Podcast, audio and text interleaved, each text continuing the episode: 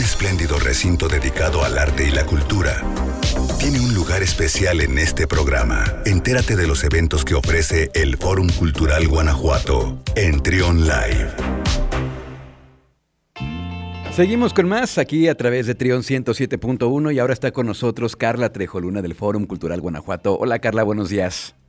Hola, buenos días, ¿cómo estás? Saludos a todas las personas que nos escuchan como cada jueves. Oye, eh, ahora sí nos puedes eh, decir la noticia que nos debías de la semana pasada, ya se hizo público. Cierto, no se te olvida, no, se te olvida. Cuéntanos de qué se trata. Bueno, pues sí, esta semana, como estuvieron eh, todos seguramente enterados, se presenta el programa de la Feria de León que pues viene con todo para el próximo año.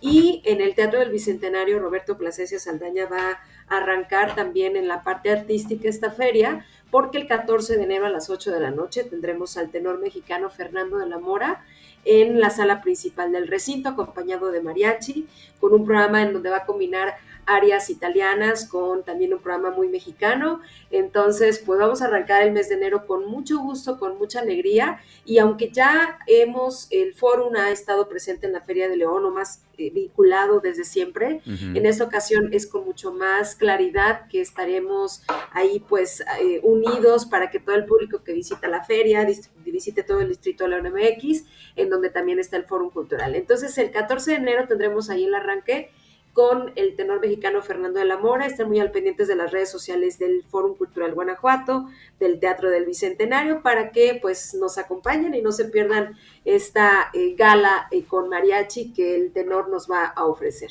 Qué manera de abrir el programa de la feria, ¿no? Sí, sí, la verdad, estamos todos muy contentos, entonces pues ahí estaremos con un ambiente muy festivo y además también hay que decir que vamos a tener dos espectáculos más al exterior, pero bueno, eso ya más, adelante te lo voy a compartir eh, eh, en este mes de enero que pues esperemos que arranque con mucha alegría. Eh, con mucho entusiasmo por parte del público y desde luego también todo el equipo que colabora en el Fórum Cultural Guanajuato. Muy bien, pónganlo ahí en sus pendientes, concierto inaugural de la Feria de León 2022 con el tenor Fernando de la Mora. Pronto más información, más detalles, para que estén al pendiente, sobre todo de las redes. Muy bien, ¿qué más, Carla? Pues mira, este fin de semana queremos invitarlos a dos conciertos y una inauguración que el Museo de Arte e Historia de Guanajuato va a tener. La inauguración de la exposición es mañana, viernes 17. Tú sabes que has visitado el Museo de Arte e Historia de Guanajuato, ahí su sala de cultura regional. Uno de los elementos curatoriales muy importantes es el maíz. En los dos salones que tiene esta sala de cultura regional podemos conocer detalles de la historia del maíz, los diferentes tipos de mazorcas, la relación fundamental que tiene desde luego con nuestro país, como ahí dicen, sin maíz no hay país. Y eh, se va a inaugurar la exposición titulada Maíz Nuestro de cada día, un diálogo entre el ayer y el hoy en torno al maíz y va a ser o es curada y, eh, por Elizabeth Ross, ella es eh, una pues curadora, artista, que pone en diálogo tanto la obra del acervo, como te comento, eh, del museo como del Museo del Pueblo de Guanajuato, y vamos a tener una interpretación visual de la relación que tiene la población, pues no solo eh, de la población del Bajío, sino de todo el territorio nacional con este elemento tan importante como lo es el maíz. La exposición va a estar, como te comento, en el Salón 2 de la Sala de Cultura Regional va a ser a partir de mañana a la hora de apertura del museo, que es a las 10 de la mañana, y hasta el siguiente año, hasta el 26 de junio del 2022.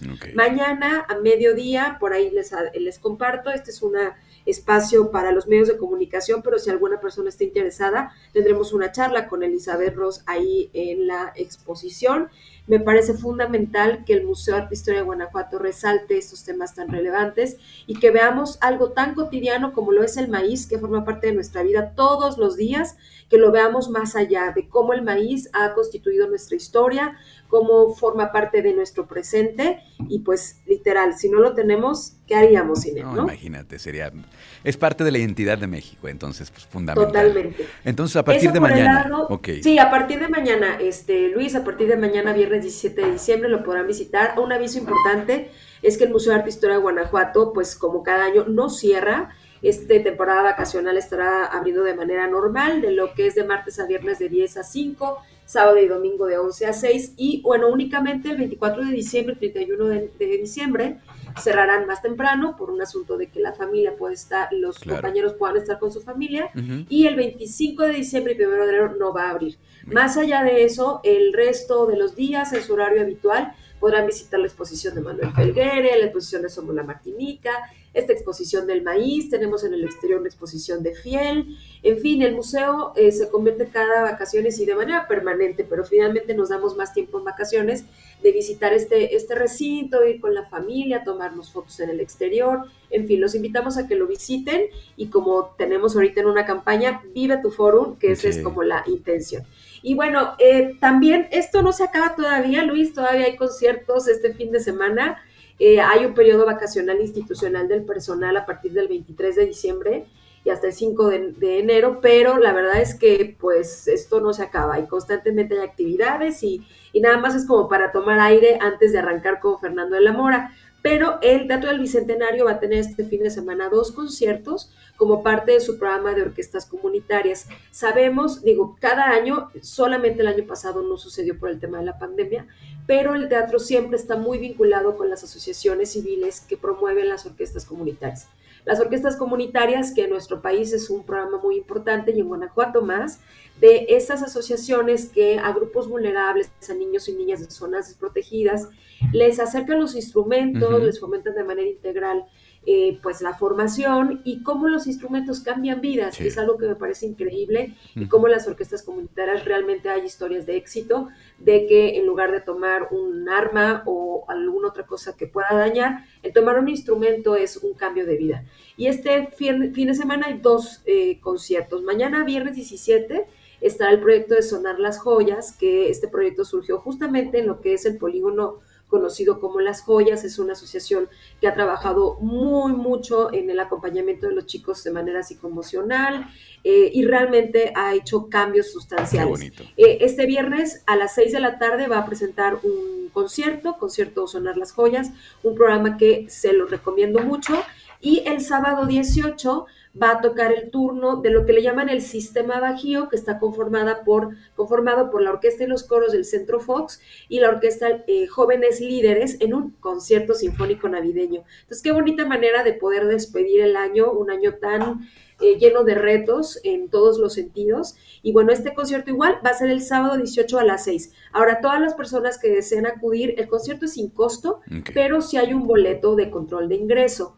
Eh, los boletos, por ejemplo, en el caso del de mañana, del de, del de este Sonar las Joyas, ya desde hoy se entregan los boletos a partir de las 12, o sea, en una hora, de 12 a 3 y de 3 y media a 8 en las taquillas del teatro podrán por persona solicitar un par de boletos. De manera que si su familia está conformada, no sé, por seis personas o cuatro personas, solamente procuren acudir con dos personas para que cada uno pueda recibir el par de boletos. Esperamos que se agoten, eh, ojalá que sí sea. Les pedimos al público pues que acuda, que aplauda. Creo que es una muy bonita manera de cerrar el año con esta esperanza y sobre todo el Fórum Cultural Guanajuato con este mensaje que lanza de que la música nos hace mejores personas, el arte nos hace mejores personas y bueno, pues muy felices. Además en el vestíbulo del teatro tenemos un árbol eh, eh, de Navidad, bueno, teníamos un árbol de Navidad ahora con el cascanueces, pero aunque el, el cascanueces ya concluyó, el espíritu festivo permanece en el vestíbulo,